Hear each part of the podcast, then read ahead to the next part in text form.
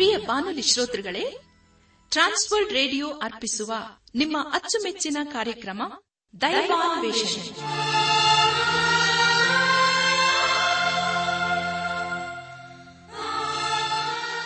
ಒಲಮೆಯ ಶ್ರೋತೃ ಬಾಂಧವರೇ ಈಗ ಪ್ರಸಾರವಾಗುವ ದೈವಾನ್ವೇಷಣೆ ಕಾರ್ಯಕ್ರಮವನ್ನು ಆಲಿಸಲು ನಿಮ್ಮನ್ನು ಹೃತ್ಪೂರ್ವಕವಾಗಿ ಕ್ರಿಸ್ತೇಸುವಿನ ಹೆಸರಿನಲ್ಲಿ ಆಮಂತ್ರಿಸುತ್ತೇವೆ.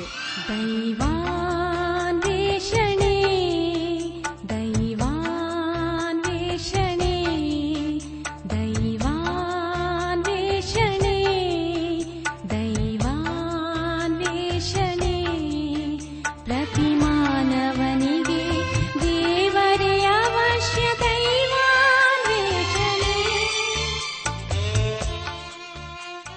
ಶ್ರೋತೃಗಳೇ ನಿಮ್ಮ ಉತ್ತೇಜನಕರವಾದ ಪತ್ರ, ಇಮೇಲ್ ಹಾಗೂ ದೂರವಾಣಿ ಕರೆಗಳಿಗಾಗಿ ನಾವು ಚಿರಋಣಿಗಳಾಗಿದ್ದೇವೆ. ಈ ದಿನವೂ ಸಹ ನಮ್ಮ ಕಾರ್ಯಕ್ರಮವನ್ನು ಆಲಿಸಿ ಪತ್ರ ಬರೆಯಿರಿ. ದೇವರ ವಾಕ್ಯಗಳನ್ನು ಕೇಳಿ ಅದರಂತೆ ಕೈಕೊಂಡು ನಡೆಯುವಂತವರು ಧನ್ಯರೆಂದು ಸತ್ಯವೇದವು ತಿಳಿಸುತ್ತದೆ. ಆದ್ದರಿಂದ ಪ್ರಿಯರೇ, ನೀವು ಶ್ರದ್ಧೆಯಿಂದ ದೇವರ ಸಂದೇಶವನ್ನು ಆಲಿಸಿ ದೈವಾಶೀರ್ವಾದವನ್ನು ಪಡೆಯಿರಿ. ಕಾರ್ಯಕ್ರಮದ ಕೊನೆಯಲ್ಲಿ ತಿಳಿಸುವ ನಮ್ಮ ವಿಳಾಸಕ್ಕೆ ಪತ್ರ ಬರೆಯಲು ಮರೆಯದಿರಿ. ಬನ್ನಿ ಪ್ರಿಯರೇ, ಆಲಿಸಿರಿ ದೈವಾನ್ವೇಷಣೆ ಕಾರ್ಯಕ್ರಮವನ್ನು.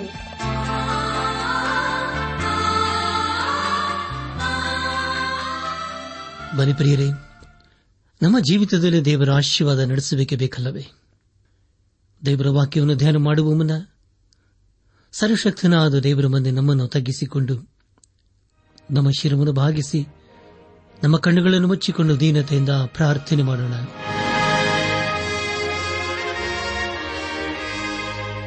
ನಮ್ಮನ್ನು ಬಹಳವಾಗಿ ಪ್ರೀತಿ ಮಾಡಿ ಸಾಕಿ ಸಲಹುವ. ನಮ್ಮ ರಕ್ಷಕನಲ್ಲಿ ಈ ತಂದೆಯಾದ ದೇವರೇ, ನಿನ್ನ ಪರಿಶುದ್ಧವಾದ ನಾಮವನ್ನು ಕೊಂಡಾಡಿ ಹಾಡಿ ಸ್ತುತಿಸುತ್ತೇವೆ. ಕರ್ತನೆ ದೇವಾದ ದೇವನೇ ರಾಜಾದಿ ರಾಜನೇ, ನೀನು ನಮ್ಮ ಜೀವಿತ ಕಾಲವೆಲ್ಲ ನಂಬಿಗಸ್ತನಾಗಿದ್ದುಕೊಂಡು ಅನುದಿನವನ್ನು ನಮ್ಮ ನಡೆಸ್ತಾ ಬಂದಿರುವುದಕ್ಕಾಗಿ ಸ್ತೋತ್ರಪ್ಪ. ಕರ್ತನೆ ದೇವಾದ ದೇವನೇ ಇದನ್ನು ವಿಶೇಷವಾಗಿ ಎಲ್ಲ ರೈತರನ್ನು, ಕಾರ್ಮಿಕ ವರ್ಗದವರನ್ನು, ಅವರವರ ಕುಟುಂಬಗಳನ್ನು ನಿನ್ನ ಆಸಕೋಪಿಸುತ್ತವೆ ಅಪ್ಪ, ನೀನೇ ಅವರನ್ನು ಕರುಣಿಸಿ, ನೀನೇ ಅವರನ್ನು ಆಶೀರ್ವಸಪ್ಪ ಅವರು ಪಡುವಂತಹ ಪ್ರಯಾಸಕ್ಕೆ ತಕ್ಕ ಪ್ರತಿಫಲವನ್ನು ನೀನು ಅನುಗ್ರಹಿಸು. ಅವರ ಜೀವಿತದಲ್ಲೂ ದೇವ, ನಿನ್ನ ಪರಲೋಕದ ವಾಗ್ದಾನಗಳನ್ನು ನೆರವೇರಿಸು. ನಾವೆಲ್ಲರೂ ಆತ್ಮೀಕ ರೀತಿಯಲ್ಲಿ ನಿನ್ನವರಾಗಿ ಜೀವಿಸುತ್ತಾ, ಒಂದು ದಿವಸ ನಮ್ಮೆಲ್ಲರೂ ನಿನ್ನ ಮಹಿಮೆಯಲ್ಲಿ ಕಂಡುಬರಲು ಕೃಪೆ ತೋರಿಸು. ಘನಮಾನ ಮಹಿಮೆ ಪ್ರಭಾವಗಳು ನಿನಗೆ ಮಾತ್ರ ಸಲ್ಲುವುದಾಗಲಿ. ನಮ್ಮ ಪ್ರಾರ್ಥನೆ ಸ್ತೋತ್ರಗಳನ್ನು ಏಸುವಿಗಾಗಿ ಕೇಳು ತಂದೆಯೇ. ಆಮೇಲೆ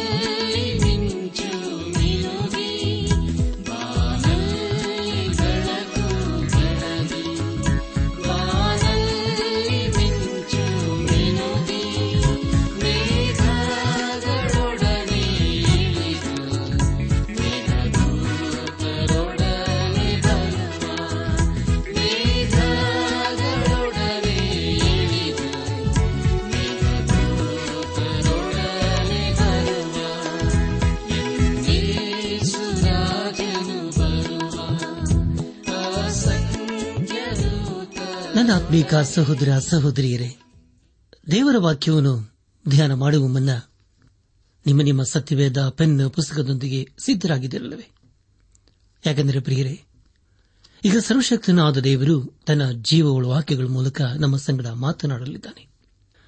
ಯಾರು ಆತನ ಮಾತಿಗೆ ವಿಧೇಯರಾಗಿ ಜೀವಿಸುತ್ತಾರೋ ಅಂತವರ ಜೀವಿತದಲ್ಲಿ ದೇವರು ಅದ್ಭುತಗಳನ್ನು ಮಾಡುತ್ತಾನೆ. ಕಳೆದ ಅನೇಕ ಅನೇಕ ವರ್ಷಗಳಿಂದ ಯಾರ್ಯಾರು ದೇವರ ವಾಕ್ಯಕ್ಕೆ ವಿಧೇಯರಾಗಿ ಜೀವಿಸಿದರೋ ಅಂತವರನ್ನು ದೇವರು ಹೆಸರಿಡಿದು ಆಶೀರ್ವಿಸಿದ್ದಾನೆ ಹಾಗಾದರೆ ಪ್ರಿಯರೇ, ಅದೇ ದೇವರು ನಮ್ಮನ್ನು ಕೂಡ ಆಶೀರ್ವಿಸಲಿದ್ದಾನೆ ಆದುದರಿಂದ ಪ್ರಾರ್ಥನಾ ಪೂರ್ವಕವಾಗಿ ದೇವರ ವಾಕ್ಯವನ್ನು ಧ್ಯಾನ ಮಾಡುವುದಾದರೆ ಖಂಡಿತವಾಗಿ ಇದರ ಮೂಲಕ ನಮಗೆ ಆಶೀರ್ವಾದ ದೇವರಿಗೆ ಮಹಿಮೆಯಾಗುತ್ತದೆ. ಕಳೆದ ಕಾರ್ಯಕ್ರಮದಲ್ಲಿ ನಾವು ಇಬ್ರಿಯರಿಗೆ ಬರೆದ ಪತ್ರಿಕೆ ಐದನೇ ಅಧ್ಯಾಯ ಒಂದರಿಂದ ಐದನೇ ವಚನದವರೆಗೆ ಧ್ಯಾನ ಮಾಡಿಕೊಂಡು ಅದರ ಮೂಲಕ ನಮ್ಮ ನಿಜ ಜೀವಿತಕ್ಕೆ ಬೇಕಾದ ಅನೇಕ ಅನೇಕ ಆತ್ಮೀಕ ಪಾಠಗಳನ್ನು ಕಲಿತುಕೊಂಡು ಅನೇಕ ರೀತಿಯಲ್ಲಿ ಆಶೀರ್ವಿಸಲ್ಪಟ್ಟಿದ್ದೇವೆ ಇದೆಲ್ಲ ದೇವರ ಮಹಾಕೃಪೆ ಹಾಗೂ ಸಹಾಯವಾಗಿದೆ. ದೇವರಿಗೆ ಮಹಿಮೆ ಉಂಟಾಗಲಿ. ಧ್ಯಾನ ಮಾಡಿದಂತಹ ವಿಷಯಗಳನ್ನು ಈಗ ನೆನಪು ಮಾಡಿಕೊಂಡು ಮುಂದಿನ ವೇದ ಭಾಗಕ್ಕೆ ಸಾಗೋಣ. ಪ್ರತಿಯೊಬ್ಬ ಮಹಾಯಾಜಕನು ಮನುಷ್ಯರೊಳಗಿಂದ ಆರಿಸಲ್ಪಟ್ಟವನಾಗಿದ್ದು, ಮನುಷ್ಯರಿಗೋಸ್ಕರ ದೇವರ ಕಾರ್ಯಗಳನ್ನು ಜರುಗಿಸುವುದಕ್ಕಾಗಿ ನೇಮಿಸಲ್ಪಡುತ್ತಾನಲ್ಲ ಎಂಬುದಾಗಿಯೂ ಅವನು ಅವರಿಗೋಸ್ಕರ ಕಾಣಿಕೆಗಳನ್ನು, ಪಾಪ ನಿವಾರಣಕ್ಕಾಗಿ ಯಜ್ಞಗಳನ್ನು ಸಮರ್ಪಿಸಬೇಕು.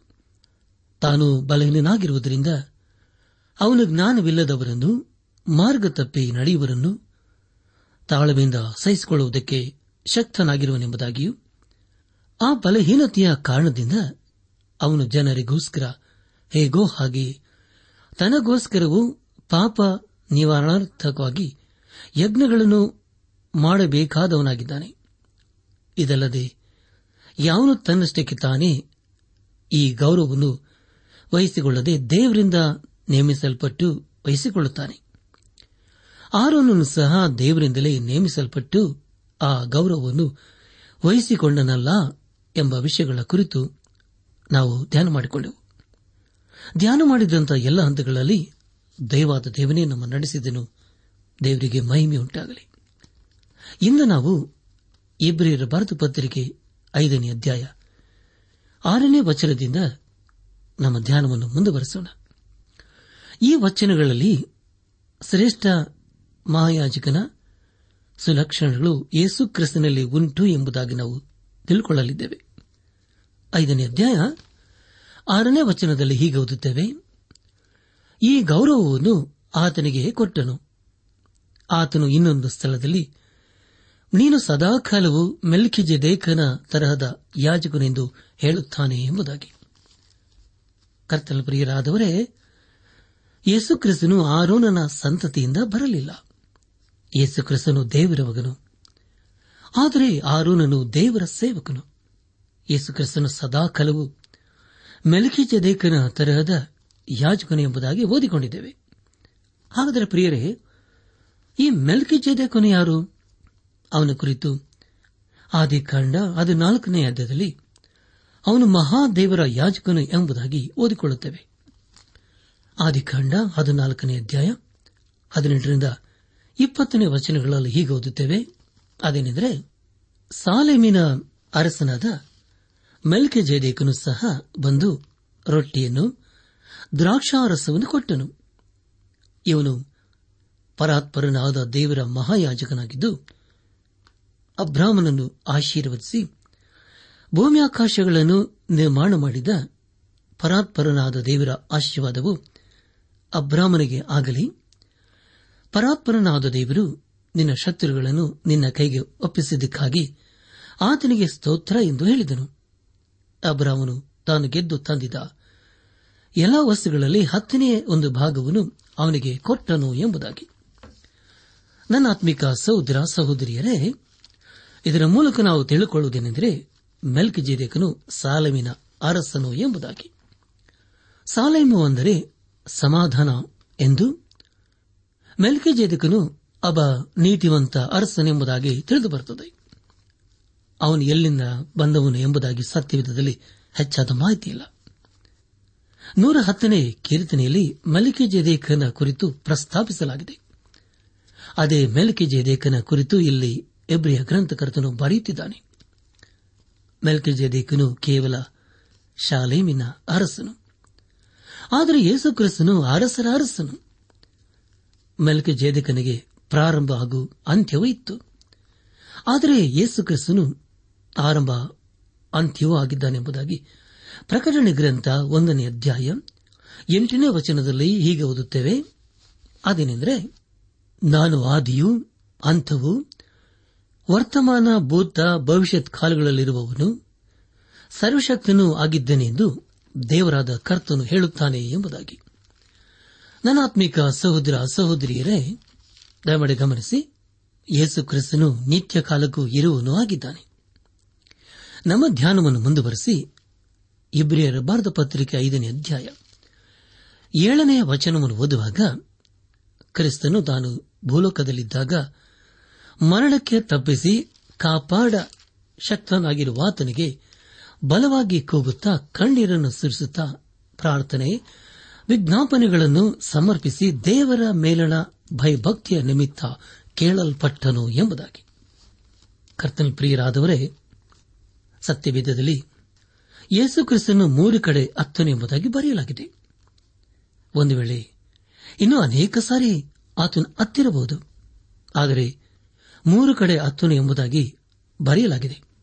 ಒಂದು, ಲಾಜರನ್ನು ಸತ್ತಾಗ ಅವನು ಸಾಯುವುದಕ್ಕೆ ಮುಂಚೆ ಅವನ ವಿಷಯದಲ್ಲಿ ಯೇಸು ಕ್ರಿಸ್ತನಿಗೆ ಚೆನ್ನಾಗಿ ತಿಳಿದಿತ್ತು. ಲಾಸರನ ಸಹೋದರಿಯರು ಅಳುವಾಗ, ಯೇಸು ಕ್ರಿಸ್ತನು ಅವರನ್ನು ಕಂಡು ಅತ್ತನು. ಯಾಕಂದರೆ ಪ್ರಿಯರೇ, ಅವರ ಬಾಧೆ, ಭಾವನೆ ಏನೆಂಬುದಾಗಿ ಆತನಿಗೆ ಚೆನ್ನಾಗಿ ತಿಳಿದಿತ್ತು. ಅದೇ ರೀತಿಯಲ್ಲಿ, ನಾವು ಅಳುವಾಗ ಆತನು ನಮ್ಮ ಭಾವನೆಗಳು ಏನು ಎಂಬುದಾಗಿ ಆತನಿಗೆ ಅರ್ಥವಾಗುತ್ತದೆ. ಮತ್ತೊಂದು ಸಾರಿ ಯೇಸು ಕ್ರಿಸ್ತನು ಅತ್ತನು. ಅಂದರೆ ಯರುಸೆಲಮನ್ನು ಕಂಡು ಹತ್ತನು. ಯೇಸು ಕ್ರಿಸ್ತನು ಯರುಸಲಮನು ಅನೇಕ ಸಾರಿ ಕಂಡಿದ್ದನು. ಆದರೆ ಒಂದು ಸಾರಿ ಮಾತ್ರ ಅದನ್ನು ಕಂಡು ಅತ್ತನು ಅದಕ್ಕೆ ಕಾರಣವೇನು ಪ್ರಿಯರೇ? ಅದರ ಕುರಿತು ನಾವು ಹೊಸ ಒಡಂಬಡಿಕೆಯನ್ನು ಓದುತ್ತೇವೆ. ಮೂರನೇ ಸಾರಿ ಹತ್ತದ್ದು ಅದು ಗೆತ್ಸಮನೆ ತೋಟದಲ್ಲಿ. ಯೇಸು ಕ್ರಿಸ್ತನು ಗೆತ್ಸಮನೆ ತೋಟದಲ್ಲಿ ಅತ್ತದಕ್ಕಾಗಿ ಅನೇಕರು ಅನೇಕ ರೀತಿಯಲ್ಲಿ ಹೇಳುತ್ತಾರೆ. ಅದೇನೇ ಇರಲಿ ಪ್ರಿಯರೇ, ಯೇಸು ಕ್ರಿಸ್ತನು ಗೆತ್ಸಮನೆ ತೋಟದಲ್ಲಿ ಅತ್ತನು ಯೇಸು ಕ್ರಿಸ್ತನಿಗೆ ಚೆನ್ನಾಗಿ ತಿಳಿದಿತ್ತು ಅದನೆಂದರೆ, ಶಿಲುಬೆ ಇಲ್ಲದೆ ಜಯವಿಲ್ಲ ಎಂಬುದಾಗಿ. ಆದುದರಿಂದ ಯೇಸು ಕ್ರಿಸ್ತನು ತನ್ನ ತಂದೆಯ ಚಿತ್ತವನ್ನು ನೆರವೇರಿಸಿದನು. ಆತನು ಹೇಗೆ ಹೇಳಿದನು ಅದೇನೆಂದರೆ, ತಂದೆಯೇ, ನನ್ನ ಚಿತ್ತವಲ್ಲ, ನಿನ್ನ ಚಿತ್ತ ಎಂಬುದಾಗಿ. ಯೇಸು ಕ್ರಿಸ್ತನು ತನ್ನನ್ನೇ ತನ್ನ ತಂದೆಗೆ ಒಪ್ಪಿಸಿಕೊಟ್ಟನು. ಆತನು ನಮ್ಮನ್ನು ಪಾಪದಿಂದ ಬೆಳೆಸುವುದಕ್ಕೆ ತಾನೇ ಯಜ್ಞಾರ್ಪಿತನಾದನು. ಯೇಸು ಕ್ರಿಸ್ತನು ಗೆತ್ಸಮನೆ ತೋಟದಲ್ಲಿ ಅತ್ತನು.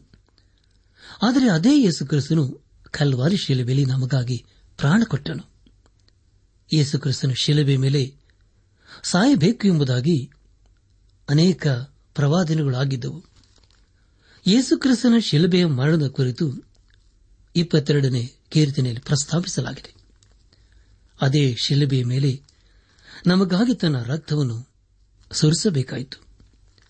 ಯಾಜಕ ಕಾಂಡ ಹದಿನೇಳನೇ ಅಧ್ಯಾಯ ಹನ್ನೊಂದನೇ ವಚನದಲ್ಲಿ ಹೀಗೆ ಓದುತ್ತೇವೆ, ಯಾಕೆಂದರೆ ಪ್ರತಿ ದೇಹಿಗೂ ರಕ್ತವೇ ಪ್ರಾಣಾಧಾರ. ಅಂಥ ರಕ್ತವನ್ನು ನೀವು ಯಜ್ಞವೇದಿಗೆ ಎರಚಿ ನಿಮಗೋಸ್ಕರ ದೋಷ ಪರಿಹಾರ ಮಾಡಿಕೊಳ್ಳಬೇಕೆಂದು ನಿಮಗೆ ಅನುಗ್ರಹ ಮಾಡಿದ್ದೇನೆ. ರಕ್ತವು ಪ್ರಾಣಾಧಾರವಾಗಿರುವ ಕಾರಣ ಅದರಿಂದ ದೋಷ ಪರಿಹಾರವಾಗದಷ್ಟೇ ಎಂಬುದಾಗಿ. ನನ್ನ ಆತ್ಮಿಕ ಸಹೋದರ, ಸಹೋದರಿಯರೇ ರಕ್ತಧಾರ ಇಲ್ಲದೆ ಪಾಪ ಪರಿಹಾರ ಇಲ್ಲ ಎಂಬುದಾಗಿ ದೇವರ ವಾಕ್ಯದಲ್ಲಿ ನಾವು ಓದುತ್ತೇವೆ. ಯೇಸು ಕ್ರಿಸ್ತನ ರಕ್ತದಲ್ಲಿ ಜೀವವಿತ್ತು. ಯೇಸು ಕ್ರಿಸ್ತನು ನಮಗಾಗಿ ತನ್ನ ರಕ್ತವನ್ನು ಸುರಿಸಿದನು. ಯೋಹನ್ ಬರೆದ ಸುವಾರ್ತೆ ಮೂರನೇ ಅಧ್ಯಾಯ ಹದಿನಾಲ್ಕನೇ ವಚನದಲ್ಲಿ ಹೀಗೆ ಓದುತ್ತೇವೆ. ಇದಲ್ಲದೆ ಜನರು ನೋಡಿ ಜೀವದಿಂದ ಉಳಿಯಬೇಕೆಂದು ಮೋಶಿಯು ಅಡವಿಯಲ್ಲಿ ಆ ಸರ್ಪವನ್ನು ಎತ್ತರದಲ್ಲಿಟ್ಟ ಹಾಗೆಯೇ ಮನುಷ್ಯಕುಮಾರನು ತನ್ನನ್ನು ನಂಬುವರೆಲ್ಲರೂ ನಿತ್ಯ ಜೀವವನ್ನು ಪಡೆಯಬೇಕೆಂದು ಎತ್ತರದಲ್ಲಿಡಬೇಕು ಎಂಬುದಾಗಿ. ನನ್ನ ಆತ್ಮಿಕ ಸಹೋದರ ಸಹೋದರಿಯರೇ, ಯೇಸು ಕ್ರಿಸ್ತನು ಗೆತ್ಸಮನೆ ತೋಟದಲ್ಲಿ ಅತ್ತನು ಅದೇ ಸಮಯದಲ್ಲಿ ಪ್ರಾರ್ಥನೆ ಮಾಡಿದನು. ಆತನ ಬೆವರಿನ ಹನಿಗಳು ರಕ್ತದಂತೆ ಭೂಮಿಗೆ ಬಿತ್ತು. ಏಳನೇ ವಚನದಲ್ಲಿ ಹೀಗೆ ಓದಿಕೊಂಡಿದ್ದೇವೆ. ಅದನೆಂದರೆ, ಕ್ರಿಸ್ತನು ತಾನು ಭೂಲೋಕದಲ್ಲಿದ್ದಾಗ ಮರಣಕ್ಕೆ ತಪ್ಪಿಸಿ ಕಾಪಾಡ ಶಕ್ತನಾಗಿರುವ ಆತನಿಗೆ ಬಲವಾಗಿ ಕೂಗುತ್ತಾ, ಕಣ್ಣೀರನ್ನು ಸರಿಸುತ್ತಾ ಪ್ರಾರ್ಥನೆ ವಿಜ್ಞಾಪನೆಗಳನ್ನು ಸಮರ್ಪಿಸಿ ದೇವರ ಮೇಲಣ ಭಯಭಕ್ತಿಯ ನಿಮಿತ್ತ ಕೇಳಲ್ಪಟ್ಟನು ಎಂಬುದಾಗಿ. ಪ್ರಿಯ ಸಹೋದರ ಸಹೋದರಿಯರೇ, ನಮ್ಮ ಜೀವಿತದಲ್ಲಿ ದೇವರ ಭಯವಿರಬೇಕು. ಅದೇ ಜ್ಞಾನಕ್ಕೆ ಮೂಲವಾಗಿದೆ. ಯೇಸು ಕ್ರಿಸ್ತನಿಗೆ ನಾವು ಭಯಪಡಬೇಕು.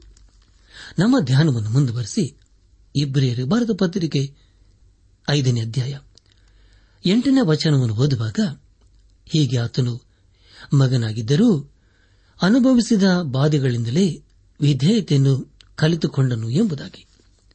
ಪ್ರಿಯ ಸಹೋದರ ಸಹೋದರಿಯರೇ ಯೇಸುಕ್ರಿಸ್ತನು ಸಿದ್ಧಿಗೆ ಬಂದನು. ಅಂದರೆ ಯೇಸುಕ್ರಿಸ್ತನನ್ನು ದೇವರು ಸಂಪೂರ್ಣ ಮಾಡಿದನು ಎಂದು ಅರ್ಥ. ಅಷ್ಟಲ್ಲದೆ ಆತನು ನಿರಂತರವಾದ ರಕ್ಷಣೆಗೆ ಕಾರಣಕರ್ತನಾದನು.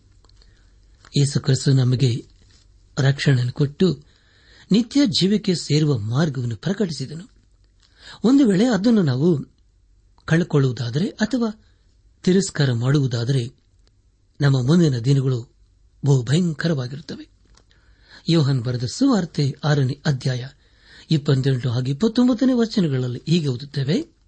ಅವರು, ದೇವರಿಗೆ ಮೆಚ್ಚುಗೆಯಾದ ಕೆಲಸಗಳನ್ನು ನಾವು ನಡೆಸಬೇಕಾದರೆ ಏನು ಮಾಡಬೇಕೆಂದು ಆತನನ್ನು ಕೇಳಿದ್ದಕ್ಕೆ ಯೇಸು, ದೇವರು ಮೆಚ್ಚುವ ಕೆಲಸ ಯಾವುದೆಂದರೆ ಆತನು ಕಳಿಸಿಕೊಟ್ಟವನನ್ನು ನೀವು ನಂಬುವುದೇ ಅಂದನು ಎಂಬುದಾಗಿ. ಪ್ರಿಯ ಸಹೋದರ ಸಹೋದರಿಯರೇ, ದೇವರಿಗೆ ನಾವು ವಿಧೇಯರಾಗಬೇಕೆಂಬುದಾಗಿ ನಮಗೆ ಮನಸ್ಸಿದ್ದರೆ ನಾವು ಯೇಸು ಕ್ರಿಸ್ತನು ನಂಬುತ್ತೇವೆ. ಅದರ ಕುರಿತಿಲ್ಲಿ ಆತನು ಸ್ಪಷ್ಟವಾಗಿ ಹೇಳಿದನು. ಯೇಸು ಕ್ರಿಸ್ತನು ಮಾನವನಿಗಾಗಿ ಈ ಲೋಕಕ್ಕೆ ಬಂದು ತನ್ನ ಜೀವಿತದ ಮೂಲಕ ದೇವರಿಗೆ ವಿಧೇಯನಾದನು. ಯೇಸು ಕ್ರಿಸ್ತನು ಹೇಳಿದನೆಂದರೆ, ತಂದೆಯೇ, ನಿನ್ನ ಚಿತ್ತವನ್ನು ನಾನು ನೆರವೇರಿಸಲು ಬಂದಿದ್ದೇನೆ ಎಂಬುದಾಗಿ. ಅಪ್ಪೋಸ್ತನದ ಪೌಲನು ಫಿಲಿಪೀನ್ಸ್ ಸಭೆಗೆ ಬರೆದಂತ ಪತ್ರಿಕೆ, ಎರಡನೇ ಅಧ್ಯಾಯ, ಏಳು ಹಾಗೂ ಎಂಟನೇ ವಚನಗಳಲ್ಲಿ ಈಗ ಬರೆಯುತ್ತಾನೆ, ಆತನು ದೇವ ಸ್ವರೂಪನಾಗಿದ್ದರೂ ದೇವರಿಗೆ ಸರಿ ಸಮಾನವಾಗಿದ್ದೆಂಬ ಅಮೂಲ್ಯ ಪದವಿಯನ್ನು ಬಿಡಲೊಲ್ಲೆನು ಎಂದೆಣಿಸದೆ ತನ್ನನ್ನು ಬರೆದು ಮಾಡಿಕೊಂಡು ದಾಸನ ರೂಪವನ್ನು ಧರಿಸಿಕೊಂಡು ಮನುಷ್ಯರಿಗೆ ಸದೃಶ್ಯನಾದನು ಹೀಗೆ ಆತನು ಆಕಾರದಲ್ಲಿ ಮನುಷ್ಯನಾಗಿ ಕಾಣಿಸಿಕೊಂಡಿದ್ದಾಗ ತನ್ನನ್ನು ತಗ್ಗಿಸಿಕೊಂಡು ಮರಣವನ್ನು ಅಂದರೆ ಶಿಲಭೆಯ ಮರಣವನ್ನಾದರೂ ಹೊಂದುವಷ್ಟು ವಿಧೇಯನಾದನು ಎಂಬುದಾಗಿ. ಪ್ರಿಯ ದೈವಜನರೇ, ನಾವು ಈ ಲೋಕದಲ್ಲಿ ಸಾಯುವುದಕ್ಕೆ ಇಷ್ಟಪಡುವುದಿಲ್ಲ. ಅಥವಾ ಇದ್ದರೂ ಈ ಲೋಕದಲ್ಲಿ ಬಹಳ ವರ್ಷ ಕಾಲ ಇರಬೇಕೆಂಬುದಾಗಿ ಆಶೆ ಪಡುತ್ತೇವೆ ಆದರೆ ನಮ್ಮ ಜೀವಿತವು ದೇವರ ಹಸ್ತದಲ್ಲಿದೆ.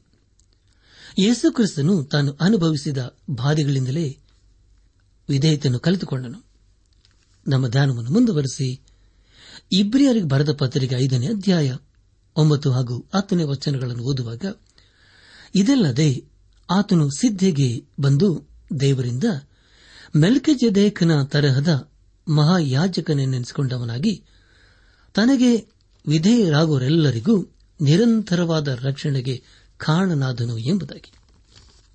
ಪ್ರಿಯರೇ, ಇಲ್ಲಿ ಇಬ್ರಿಯರಿಗೆ ಗ್ರಂಥಕರ್ತನು ಯೇಸು ಕ್ರಿಸ್ತನ ಯಾಜಕತ್ವದ ಕುರಿತು ಬರೆಯುತ್ತಿದ್ದಾನೆ. ಅದೇ ರೀತಿಯಾದಂಥ ಯಾಜಕತ್ವದ ಕುರಿತು ಹಳೆ ಒಡಂಬಡಿಕೆಯಲ್ಲಿ ಮೆಲ್ಕಿ ಚೇದೇಕನ ವಿಷಯದಲ್ಲಿ ನಾವು ಓದುತ್ತೇವೆ. ಪ್ರಿಯ ದೇವಜನರೇ, ಮುಂದೆ ನಾವು ವೃದ್ಧಿಯಾಗದಿರುವ ವಿಶ್ವಾಸಿಗಳಿಗೆ ಎಚ್ಚರಿಕೆಯನ್ನು ಕೊಡುವುದನ್ನು ಕೇಳಿಸಿಕೊಳ್ಳುತ್ತೇವೆ. ಇಲ್ಲಿ ಇಬ್ರಿಯರಿಗೆ ಬರೆದ ಗ್ರಂಥಕರ್ತನು ಮೂರನೇ ಅಪಾಯದ ಕುರಿತು ತಿಳಿಸುತ್ತಾನೆ. ದೇವರ ವಾಕ್ಯವನ್ನು ಕೇಳಿಸಿಕೊಳ್ಳುವ ವಿಷಯದಲ್ಲಿ ನಾವು ನಿಧಾನ ಮಾಡಿದರೆ ನಮ್ಮ ಸ್ಥಿತಿಯು ಭಯಂಕರವಾಗಿರುತ್ತದೆ. ನಮ್ಮ ಧ್ಯಾನವನ್ನು ಮುಂದುವರೆಸಿ.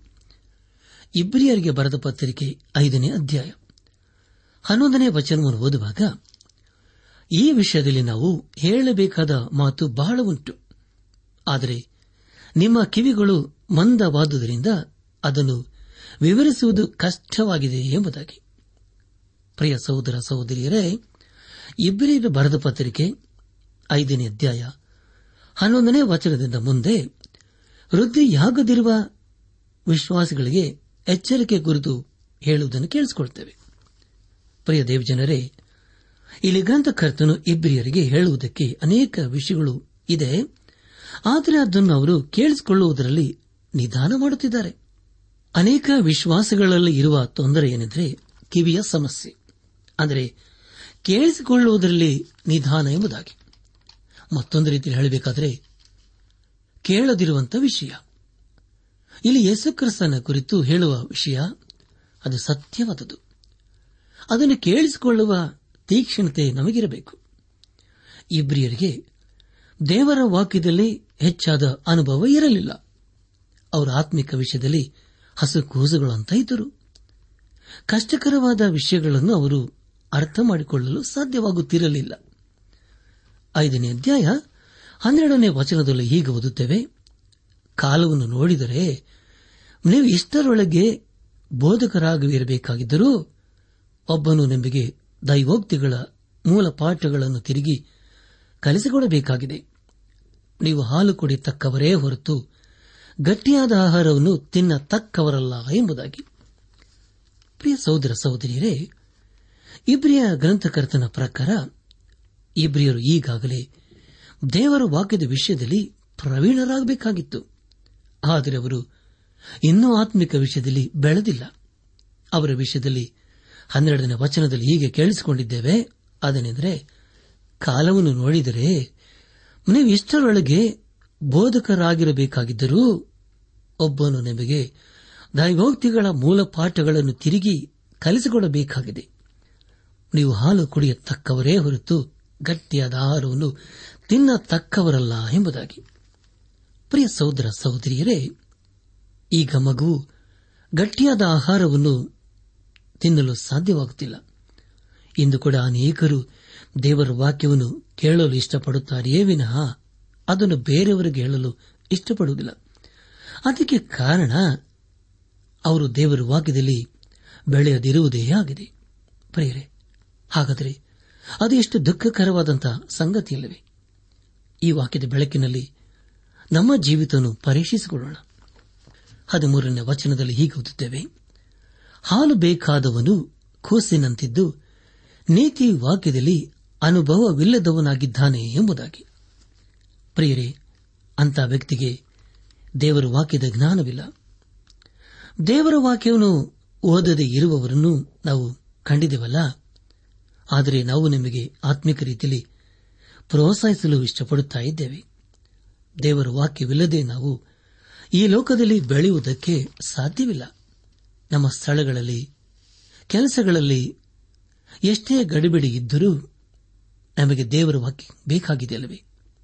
ಒಂದು ವೇಳೆ ನಾವು ಉನ್ನತ ಅಧಿಕಾರಿಗಳಾಗಿರಬಹುದು, ಒಳ್ಳೆ ಸ್ಥಾನಮಾನ ಹೊಂದಿರಬಹುದು, ಆದರೆ ಅದ್ಯಾವುದು ಮುಖ್ಯವಲ್ಲ. ನಾವು ದೇವರ ವಾಕ್ಯವನ್ನು ಎಷ್ಟು ಓದುತ್ತೇವೆ, ಧ್ಯಾನಿಸುತ್ತೇವೆ ಎಂಬ ವಿಷಯ ಅದು ಬಹು ಪ್ರಾಮುಖ್ಯ ಅದನ್ನು ನಾವು ಮಾಡದೆ ಹೋದರೆ ಪ್ರಿಯರೇ, ಆಗ ನಾವು ಚಿಕ್ಕ ಮಗುವಿಗೆ ಸಮ. ಯಾಕೆಂದರೆ ಚಿಕ್ಕ ಮಗುವಿಗೆ ದೇವರ ವಾಕ್ಯದ ಕುರಿತು ಹೆಚ್ಚಾದ ಜ್ಞಾನ ಇರುವುದಿಲ್ಲ. ನಾವು ದೇವರ ವಾಕ್ಯದಲ್ಲಿ ದಿನೇ ದಿನೇ ಬೆಳೆಯಬೇಕು ಅನೇಕ ವಿಶ್ವಾಸಿಗಳು ಅನ್ನಿಸಿಕೊಂಡವರು ಆತ್ಮಿಕ ರೀತಿಯಲ್ಲಿ ಇನ್ನೂ ಅಭಿವೃದ್ಧಿಯನ್ನು ಕಾಣದೆ ಚಿಕ್ಕ ಚಿಕ್ಕ ಮಕ್ಕಳಾಗಿ ಇರುತ್ತಾರಲ್ಲವೇ? ಹಾಗಾದರೆ ಪ್ರಿಯರೇ, ಅದು ಎಷ್ಟು ದುಃಖಕರವಾದಂತಹ ಸಂಗತಿಯಲ್ಲವೇ? ಐದನೇ ಅಧ್ಯಾಯ ಹದಿನಾಲ್ಕನೇ ವಚನವನ್ನು ಓದುವಾಗ ಗಟ್ಟಿಯಾದ ಆಹಾರವು ಪ್ರಾಯಸ್ಥರಿಗೋಸ್ಕರ, ಅಂದರೆ ಜ್ಞಾನೇಂದ್ರಿಯಗಳನ್ನು ಸಾಧನೆಯಿಂದ ಶಿಕ್ಷಿಸಿಕೊಂಡು, ಇದು ಒಳ್ಳೆಯದು, ಅದು ಕೆಟ್ಟದ್ದು ಎಂಬ ಭೇದವೊಂದು ತಿಳಿದವರಿಗೋಸ್ಕರವಾಗಿದೆ ಎಂಬುದಾಗಿ. ಪ್ರಿಯ ದೇವಜನರೇ ಅಪ್ಪಸನದ ಪೌಲನು ಕೊರಿಂತ ಸಭೆಗೆ ಬರೆದಂತ ಮೊದಲಿನ ಪತ್ರಿಕೆ. ಮೂರನೇ ಅಧ್ಯಾಯ, ಪ್ರಾರಂಭದ ಎರಡು ವಚನಗಳಲ್ಲಿ ಹಾಗೂ ಪೇತ್ರನ್ ಬರೆದಂತಹ ಮೊದಲಿನ ಪತ್ರಿಕೆ, ಎರಡನೇ ಅಧ್ಯಾಯ, ಪ್ರಾರಂಭದ ಎರಡು ವಚನಗಳಲ್ಲಿ ಹೀಗೆ ಓದುತ್ತೇವೆ. ಸಹೋದರರೇ, ನಾನಂತೂ ದೇವರ ಆತ್ಮನಿಂದ ನಡೆಸಿಕೊಳ್ಳುವವರಿಗೆ ತಕ್ಕಂತೆ ನಿಮ್ಮ ಸಂಗಡ ಮಾತಾಡಲಾರದೆ ಪ್ರಾಪಂಚಿಕರು, ಕ್ರಿಸ್ತನ ವಿಷಯದಲ್ಲಿ ಎಳೆ ಕೂಸುಗಳು ಆಗಿರುವಂಥವರಿಗೆ ತಕ್ಕಂತೆ ನಿಮ್ಮ ಸಂಗಡ ಮಾತಾಡಬೇಕಾಯಿತು. ನಿಮಗೆ ಹಾಲು ಕೊಡಿಸಿದೆನು? ಅನ್ನ ಕೊಡಲಿಲ್ಲ. ಅನ್ನ ತಿನ್ನುವುದಕ್ಕೆ ನಿಮಗೆ ಇನ್ನೂ ಶಕ್ತಿ ಇರಲಿಲ್ಲ. ಈಗಲಾದರೂ ಶಕ್ತಿ ಇಲ್ಲ ಎಂಬುದಾಗಿಯೂ, ಆದ ಕಾರಣ ಎಲ್ಲ ಕೆಟ್ಟತನವೊಂದು, ಎಲ್ಲ ವಂಚನೆಯನ್ನು ಕಪಟವನ್ನು ಹೊಟ್ಟೆ ಕಿಚ್ಚನ್ನು, ಎಲ್ಲಾ ತರದ ನಿಂದೆಯನ್ನು ವಿಸರ್ಜಿಸಿ ಹಸು ಮಕ್ಕಳಂತೆ ಪಾರಮಾರ್ಥಿಕವಾದ ಶುದ್ಧ ಹಾಲನ್ನು ಬಯಸಿರಿ. ಅದರಿಂದ ಬೆಳೆಯುತ್ತಾ ರಕ್ಷಣೆ ಹೊಂದುವಿರಿ. ಕರ್ತನು ದಯಾಳುವೆಂದು ನೀವು ಅನುಭವದಿಂದ ತಿಳಿದುಕೊಂಡಿದ್ದೀರಲ್ಲವೋ ಎಂಬುದಾಗಿ. ನನ್ನ ಆತ್ಮಿಕ ಸಹೋದರ ಸಹೋದರಿಯರೇ, ಇಲ್ಲಿ ದೇವರ ವಾಕ್ಯವು ನಮಗೆ ತಿಳಿಸಿದ್ದೇನೆಂದರೆ, ನಾವು ಹಸುಗೂಸುಗಳಂತ ಇರಬಾರದು. ಗಟ್ಟಿಯಾದ ಆಹಾರವನ್ನು ತಿನ್ನುತ್ತಾ, ಅಂದರೆ ಗಟ್ಟಿಯಾದಂತಹ ಆತ್ಮೀಕ ಆಹಾರವನ್ನು ನಾವು ಸೇವಿಸಬೇಕು ಎಂಬುದಾಗಿ. ನಾವು ಆತ್ಮಿಕ ರೀತಿಯಲ್ಲಿ ಬೆಳೆಯಬೇಕಾದರೆ ಅಥವಾ ಕ್ರಿಸ್ತನ ನಂಬಿಕೆಯಲ್ಲಿ ಸ್ಥಿರವಾಗಿ ನಿಲ್ಲಬೇಕಾದರೆ ಮೊದಲು ನಾವು ದೇವರ ವಾಕ್ಯದಲ್ಲಿ ಬೆಳೆಯಬೇಕು. ಆಗ ನಾವು ದೇವರ ಉದ್ದೇಶಗಳನ್ನು ದೇವರ ಚಿತ್ತ ಏನು ಎಂಬುದಾಗಿ ಅರ್ಥ ಮಾಡಿಕೊಳ್ಳುತ್ತೇವೆ. ಈ ಸಂದೇಶವನ್ನು ಆಲಿಸುತ್ತಿರುವ ನನ್ನ ಆತ್ಮಿಕ ಸಹೋದರ ಸಹೋದರಿಯರೇ, ಆಲಿಸಿದ ವಾಕ್ಯದ ಬೆಳಕಿನಲ್ಲಿ ನಮ್ಮ ಜೀವಿತವನ್ನು ಪರೀಕ್ಷಿಸಿಕೊಂಡು ತೆಗೆ ಸರಿಪಡಿಸಿಕೊಂಡು, ಕ್ರಮಪಡಿಸಿಕೊಂಡು. ದೇವರ ವಾಕ್ಯವನ್ನು ಓದುತ್ತಾ, ಧ್ಯಾನಿಸುತ್ತಾ, ದೇವರ ವಾಕ್ಯದಲ್ಲಿ ಪ್ರವೀಣರಾಗುತ್ತಾ, ಈ ಲೋಕದಲ್ಲಿ ಯೇಸು ಕ್ರಿಸ್ತನನ್ನು ಮಹಿಮೆಪಡಿಸುತ್ತಾ, ಆತನ ಮಾರ್ಗದಲ್ಲಿ ಜೀವಿಸುತ್ತಾ, ಆತನ ಆಶೀರ್ವಾದಗನ ಪಾತ್ರರಾಗೋಣ. ಹಾಗಾಗುವಂತೆ ತಂದೆಯಾದ ದೇವರು ಯೇಸು ಕ್ರಿಸ್ತನ ಮೂಲಕ ನಮ್ಮೆಲ್ಲರನ್ನು ಆಶೀರ್ವದಿಸಿ ನಡೆಸಲಿ.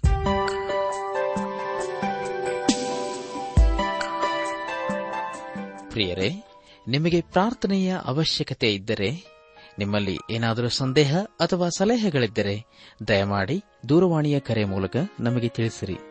ನಮ್ಮ ಮೊಬೈಲ್ ದೂರವಾಣಿ ಸಂಖ್ಯೆ ಒಂಬತ್ತು ಎಂಟು ನಾಲ್ಕು ಐದು ಆರು ಒಂದು ಆರು ನಾಲ್ಕು ಒಂದು ಎರಡು.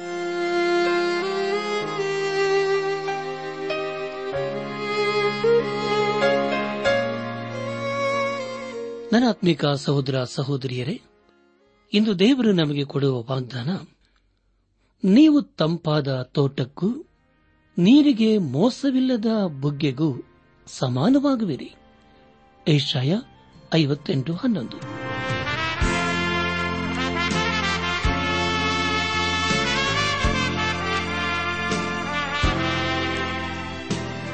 ಪ್ರಿಯರೇ, ಇದುವರೆಗೂ ಆಲಿಸಿದ ದೈವಾನ್ವೇಷಣೆ ಕಾರ್ಯಕ್ರಮವು ನಿಮ್ಮ ಮನಸ್ಸಿಗೆ ಸಮಾಧಾನ, ಸಂತೋಷ ನೀಡಿದೆ ಎಂದು ನಾವು ನಂಬುತ್ತೇವೆ.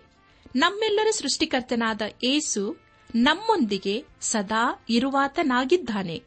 ನಿಮ್ಮ ಚಿಂತೆ, ದುಃಖ, ಕಾಯಿಲೆ, ಕಷ್ಟಗಳ ಪರಿಹಾರಕ್ಕಾಗಿ ಆತನ ಹೆಸರಿನಲ್ಲಿ ಪ್ರಾರ್ಥಿಸಿರಿ. ನೀವು ನಮ್ಮ ವಿಳಾಸಕ್ಕೆ ಸಂಪರ್ಕಿಸುವುದಾದರೆ ನಾವು ನಿಮಗಾಗಿ ಪ್ರಾರ್ಥಿಸುತ್ತೇವೆ. ಹಾಗೂ ಉತ್ತರಿಸುತ್ತೇವೆ.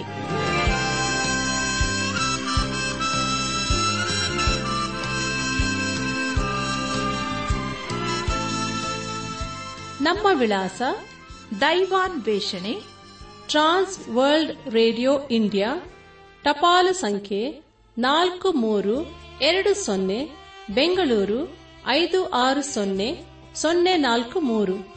ನಮ್ಮ ಇಮೇಲ್ ವಿಳಾಸ K A N T T B at radio eight eight two dot com ನಮಸ್ಕಾರ ಪ್ರಿಯರೇ.